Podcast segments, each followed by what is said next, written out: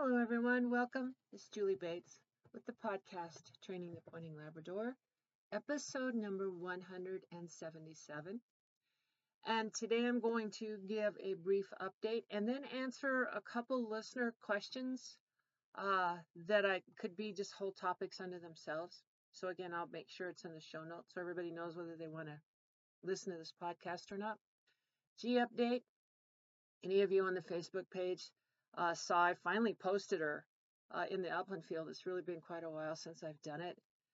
But we had a, she did uh, one of her beautiful points and then held for the whole time and and was very oh i mean it was just i was ecstatic and i'm and i what i didn't even have my phone out because it's like oh gosh let's see what's happening now and and then she just goes on point and she just stays and doesn't move and and uh, finally i reach and find my my uh, phone buried in my pocket somewhere and get it out and get a nice picture face a picture with the eyes and face. It's always nice to get pointing pictures where you can see the intensity in the face of the dog. But she had just whipped around and done a 180 and gone on point and uh, so it was and i was just it was perfect positioning and i got it. And then uh, my beloved beloved gunner missed it the bird. And i'm sure she's sitting there going what? I thought i did everything right here. And so on the other one the next one i'll be honest she went in there and kind of just bumped the thing up. She was i don't know whether the not getting the retrieve had anything to do with that or not. It doesn't matter. He's still got to point them all and behave. But anyway so major progress. That's the first time she's done it on her own and done it right. So i think all of the other kind of work that i've been doing a lot of handling she runs four five six blinds every single day different kinds and stuff and believe that's helped the pointing most of all so very happy. We are putting the package together for the springtime when when all of that starts. And so I'm just really pleased. And it's a beautiful picture. So if you're on the Facebook Training Retrievers uh, page, uh, go have a look at it because it's it's a real pretty thing. She's going to be very very nice. As somebody had commented on there, she is a sturdy girl. she is. She can also pull the trailer if you needed it. So she's she's going to be very versatile. All right and the other stuff, the marks and all that, everything's going fine. So I don't jam it down her throat, and I have had some patience, but she's just barely over a year, so I'm real happy with everything. So the first question, but it's actually a compilation of several questions that I've gotten.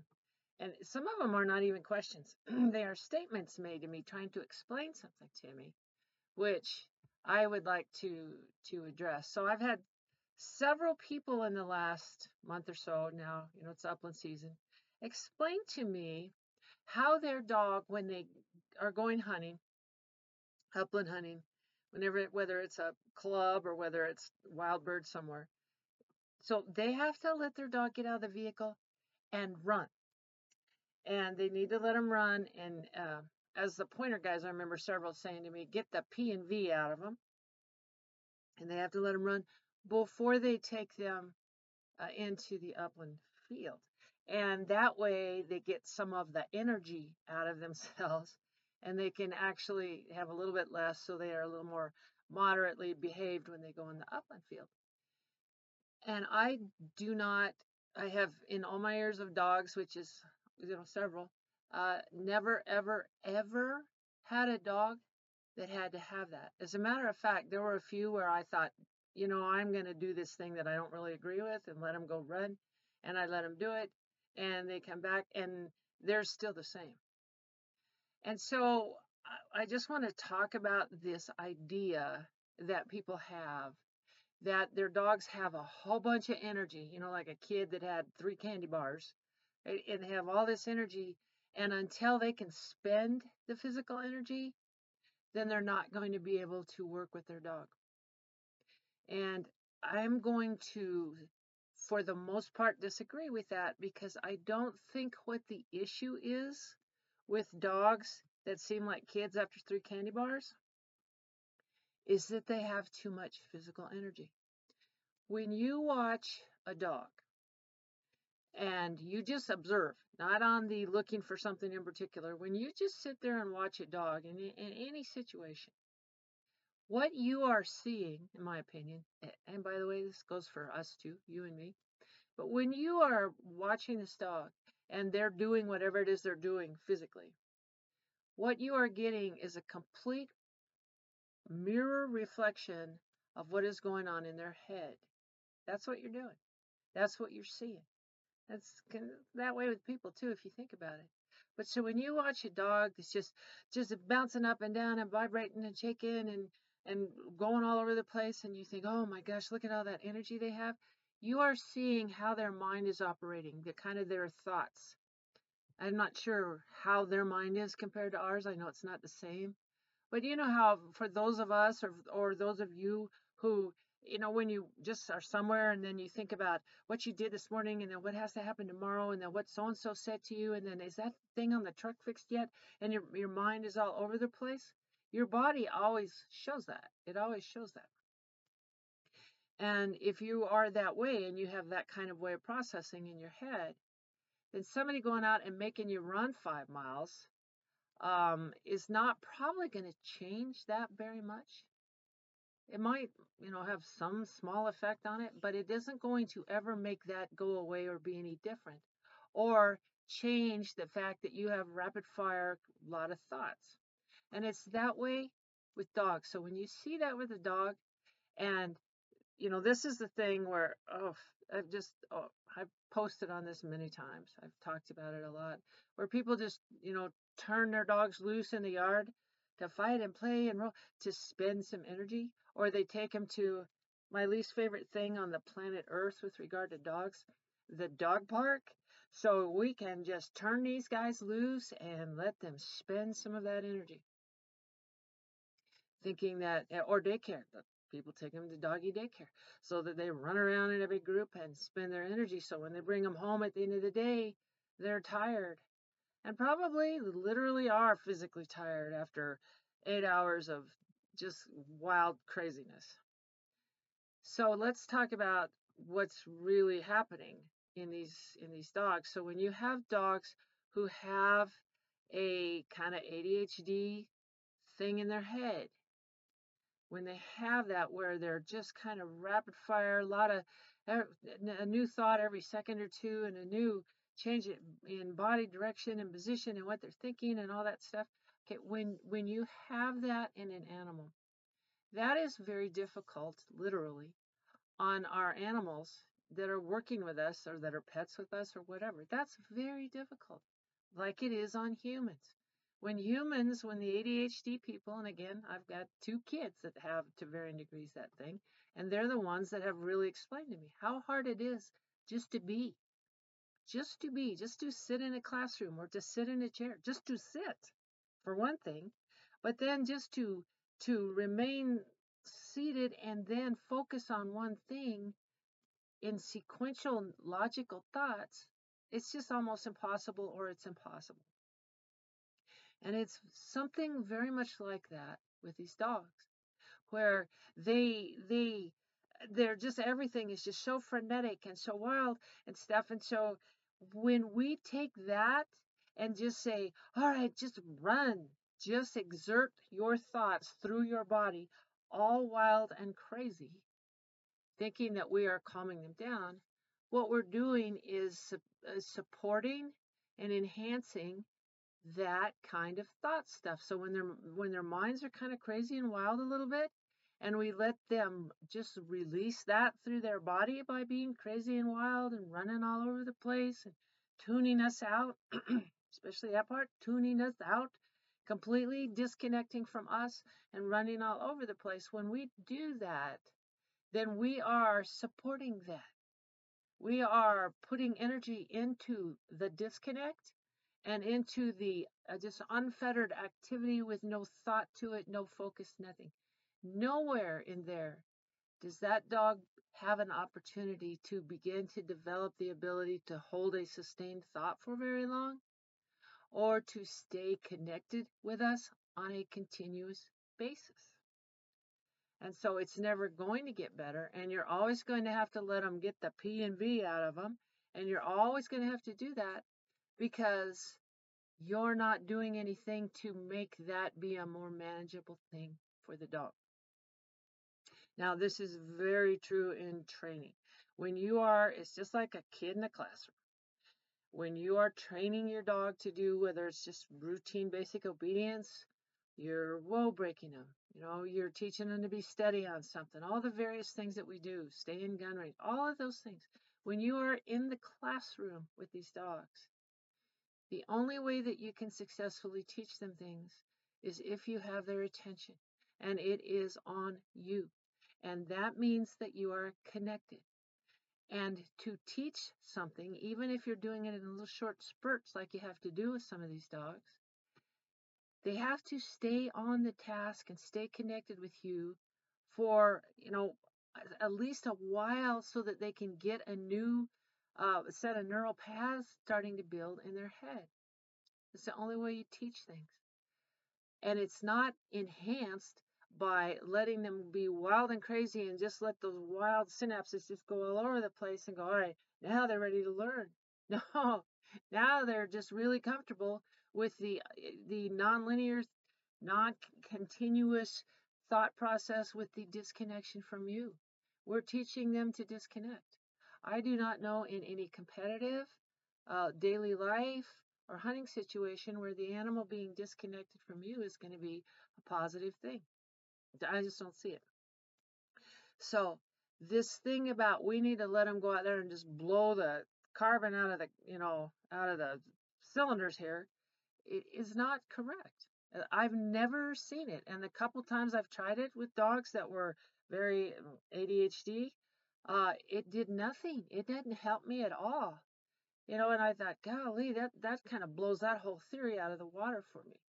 So that is usually not the right thing to do, primarily because it's a complete disconnect from you. Again, there's nowhere that's useful to you.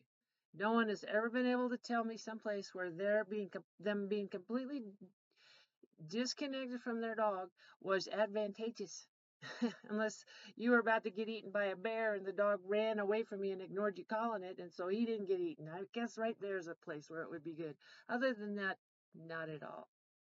So instead of the wild and crazy stuff, then it's if you want a dog that's going to go through the upland field or jump shooting ducks or whatever it is you're doing, first understand what is the nature of this thing you want to have with this dog. What is the nature of the, the relationship between the two of you in this activity? All right, it's a shared activity. Dogs work for us. The birds are ours, not theirs. They work for us and they work in a nice, meaningful way where we're not having to yell, scream, shock, do all kinds of stuff to get them to cooperate. There's, we're supposed to go out and do whichever version of hunting we're doing as team members, where you have your things that you do and the dog has their things that they do. To do that means that the dog understands that. Means that the dog has been taught, here's the deal, and this is how this works, and these are my expectations, and they've been taught what those things are. So, one, you have to have that in your mind and in the dog's mind. And when that's in their mind, then running off across the field, birds flying up, or across the road, bad things can happen. But instead of any of that, just the wildness, they're with you going, all right, what exactly, what are we doing here? What, what kind of thing? Where do I need to be? They need to have that kind of thought on their mind. And the only way they can do that is if they're getting out of the vehicle when you've arrived and their attention and focus is on you and they are connected. And when you have even the super high energy dogs, even the ones that could hunt for three straight hours, even the ones that have really high IQs and are smarter than most of the people they're around, or the ones that have not very high IQs and aren't always aware of things that you need them to be, all of them are going to be far more successful if that connection with you exists and they get out of their vehicle and the first thing they do even before they air is make sure they check with you and go all right uh, you know do i sit down? Are you putting my stuff on? What are we doing? That kind of stuff is absolutely critical so how do we get that how do you how do you have that to start with? For one, whatever relationship you have with your dog, is the relationship that you have with your dog. That, that's just, this is it. It isn't like, unless you've taught them, okay, hunting, I'm going to put the electric collar on you, and I'm going to be embarrassed if you misbehave in front of everybody, and I'm going to punish you when you do stuff wrong. But other than that, in the world, nah, it doesn't matter. You're in the backyard. I don't care what you do. You can do whatever. And if you've taught them there's two different sets of things here, then you're going to have two different sets of things. But fundamentally, whether you're going to the vet, whether you're going to, you know, Aunt Bertha's house, or whether you're going out hunting or whatever you're doing, the relationship you have with your dog is that. So if they get out at the field and just want to just take off running, that is the relationship you have created. It isn't that they need to do it. That's just giving a just not taking responsibility for this animal that you have. It and they're just they're just saying, hey, I don't. There's no connection. I kind of do whatever I want. Or more often than not, uh, they I haven't been taught what the expectation is. No one has told me what I'm supposed to do. So I just ad lib and do whatever I want. Again, that's a complete disconnection. So this keeps coming back to your relationship and if you guys are together and on the same page or not. So to have that, to have that means you establish the relationship between you and your dog on a daily basis. It is most hopeful that there is some time every day or most days where you have, even if it's only five or 10 minutes, some training time, some classroom time, the algebra problem time. And that's that that's very important so that there's a place every single day where the, it is all about the connection between the two of you. All about it. That's it. Okay, now we're in the classroom. I'm going to be lecturing here. I'm going to be telling you these things. I'm going to be showing you what I want. I'm going to be patiently, with reasonable approach, teaching you things. And in the teaching things, I, I want to say this, and a lot of people been around me have heard it a lot. Take every should out. There is no place should belongs in a teaching situation. No place. Just like if I was to come to your house because you want me to teach you something about a dog thing, and I make some assumptions about you, and I explain something and I use all kinds of terminology maybe you haven't heard before because, I mean, come on, you should know this stuff. And then I go at a certain speed that I think somebody your age and position should be able to go because you should right? And so I go, and it's too fast or it's too slow for you. And I completely lose you because I'm all cut up in my own head and what I think ought to be happening. Oh my goodness, does everyone do this to their dogs? So if you take those shoulds out, if I come to your house to teach you something about a dog thing, and the first thing I do is find out about you and what you know and what vocabulary you have and what your experiences have been and what you think about this. And then I begin to, based on what I have learned about you from you, I take that as my approach to try and help you learn this other new thing that I might be able to help you with, right? It that that would be the most effective way to communicate and to teach you something new. But it puts all the responsibility on me and not on you right? I'm going to find out what the best way to teach you is, and then I'm going to do my best version of doing that. It's the same thing with dogs. When people say, well, they should, eh, that's exactly what we have. They don't know about shoulds. They only know what they know. And when they tell you what they know and when they show you what they don't know, that's what you act on. So if you're going after anything with the should thing, you're not ultimately going to be effective any more than if you taught somebody else going, well, you should already know this much, so I'm going to go from here. And you just leave them in the desk. You just can't teach animals that way.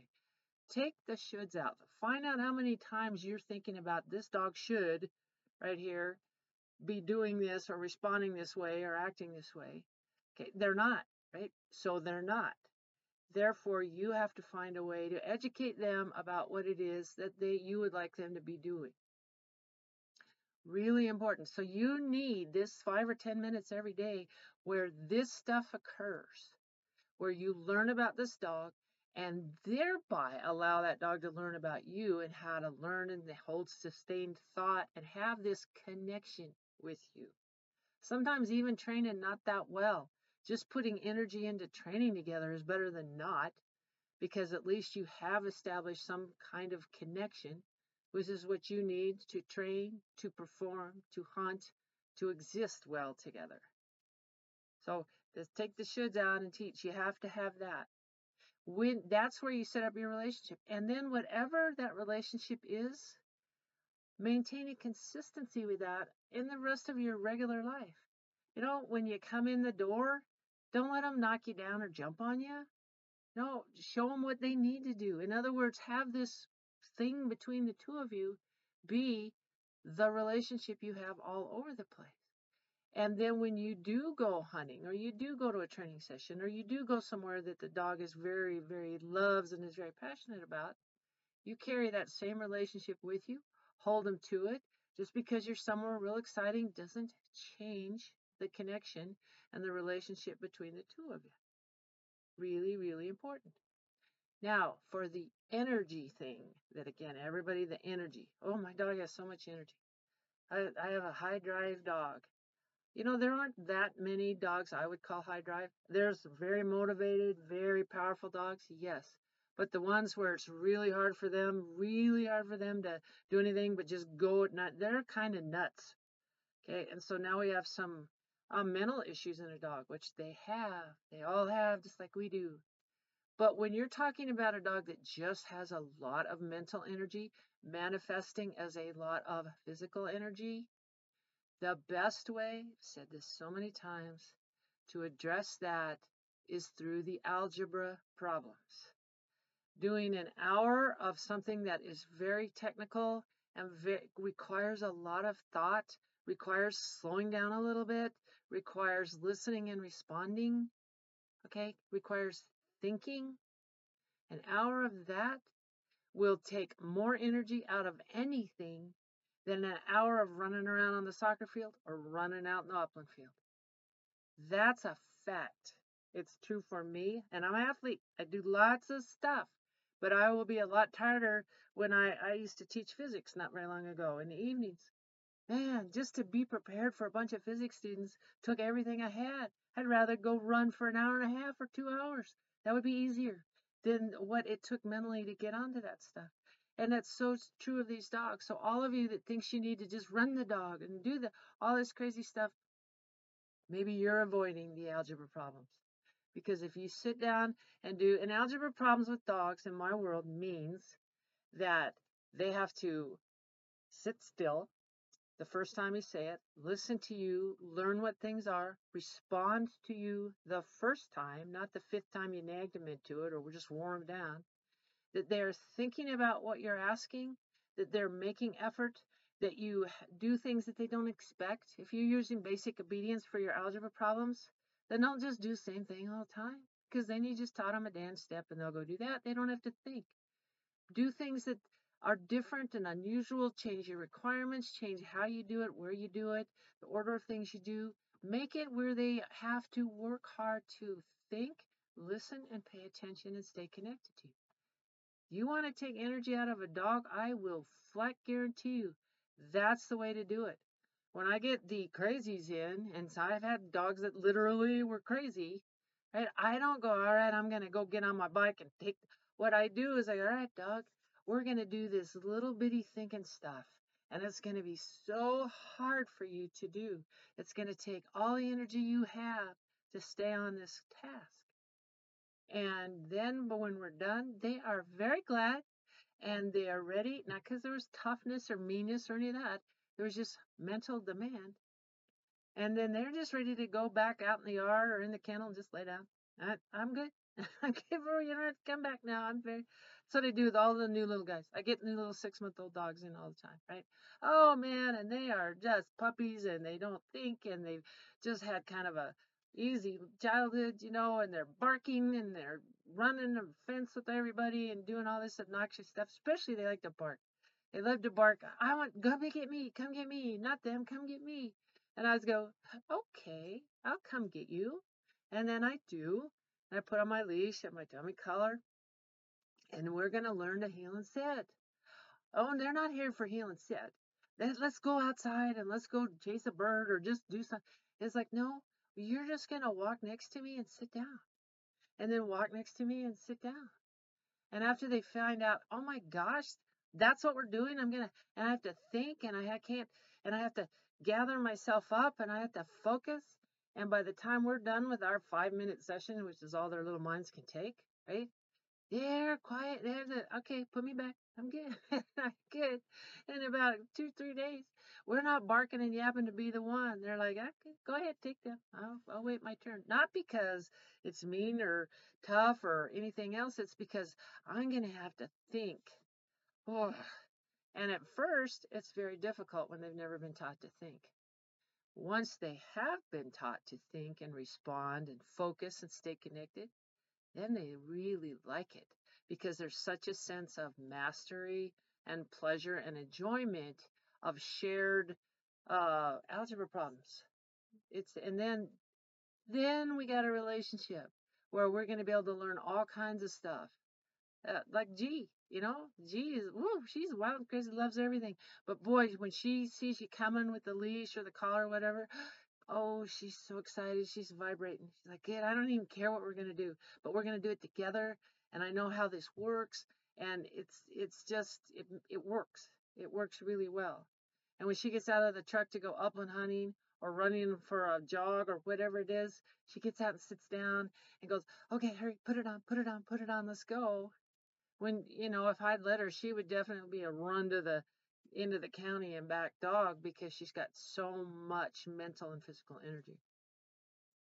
So that's the uh, that's a, a long-winded question to a series of of concerns that people have had about how they can manage their dog in these you know wild and crazy situations.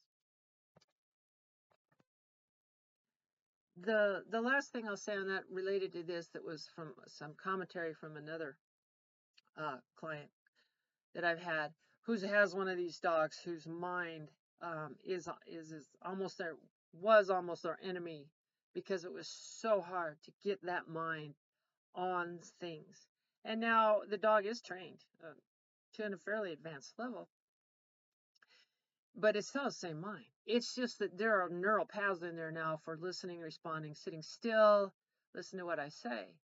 But the, the, the problem that this person had with this dog was then, because I had a very strong relationship. I did the training on this dog. Very, this, things were very understood. Even if he didn't know how exactly how to do something, like when he started running blinds, he still knew that he was going to have to give it effort for me because I've always shown him, you know, you can't just opt out.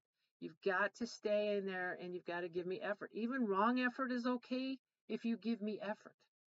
But he had gone home for a little while and had not always given effort, and it had worked for him. And eh, for example, he would just start popping on a blind, just sitting, sitting, sitting, because it was like, I don't really know what I'm doing. I'll just sit. And then he, or he would go out about so far, and then he would just start hunting, going, That's got to be here. I'm not gonna, I'm gonna pay any attention to what you're doing. And so what had happened, and I was discussing this with him, and he was talking about well, I think he's confused because of this, and I think that I changed the words to use, which that's not really a big fact. And he had all of these uh, excuses and allowances for the dog's behavior. And okay, this isn't a tough guy thing. This is a a academic thing. It's okay for dogs to do the wrong thing for the right reason. Okay?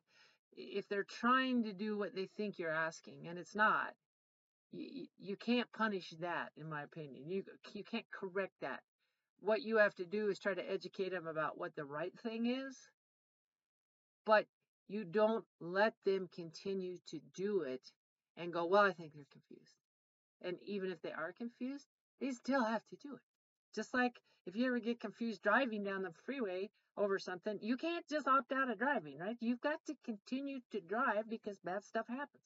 And so when dogs are doing something and they get confused and they're not sure, you got to help them through it.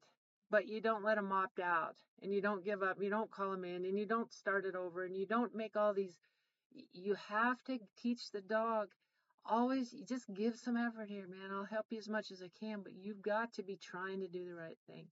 And so make sure that you when you have these high power dogs and you're doing stuff with them and and it's not going the way you want, all you have to do is just really simplify things in your mind. And let's just use up running a blind, for example. There's a lot of things you could be doing. Uh, but we're running a blind and and the dog is confused and they just froze. They just sat there and they're telling me I don't know what to do. Okay, you don't give up. You don't call them in. You don't start over because then they'll go out when they get confused, just come running in going, let's do it again. I don't know what's happening. Right? So they just sometimes on a blind and like this guy does it, he just freezes. He just freezes and sits there. That's when I go get the dirt clod or the rock and throw it in the direction I need him to go, something that's not really retrievable, and then give him the cast and then they go. Right? So I kind of broke that out of that. And and sometimes you gotta just get creative in your mind. But I'm not gonna start over or let him do that. I'm gonna change something and change his thinking. And if one thing doesn't work, do something else. Don't keep doing the thing that's not working. And that had happened a lot with this dog. And so he was, there was like a little bit of a problem. And so I just went, I got him back and I said, all right, we're going to just run a ton of blinds. He runs them with G every day. And she doesn't have any, any like stuff like that because I've just had her, just the two of us. So we have a great relationship. But he'd go out and do one of these opt out things or freeze up things. And it never has worked for him one time. It doesn't mean I'm, I haven't been all hard and tough on him. I just never let it work. I don't care if it takes me a half hour to run this blind, but we're to do it.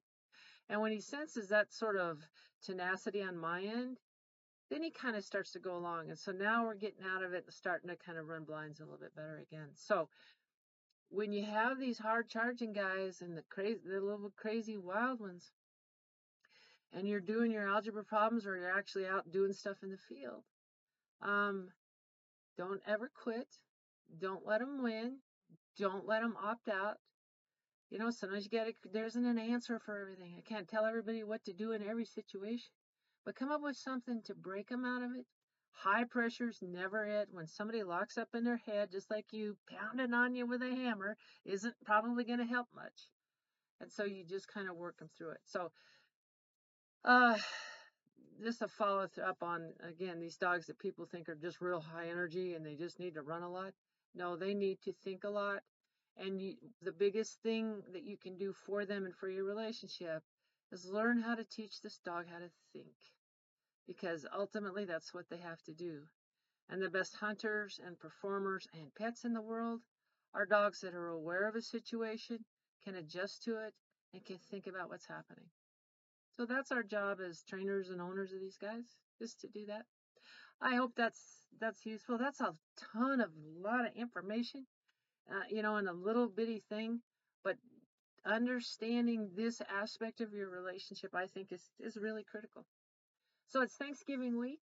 I hope everyone listening to this has a safe and meaningful and warm and wonderful uh, Thanksgiving. My first one as a single person in a long time. So it's going to be a little different for me. But I wish you all well, and I will be back with G in the latest soon.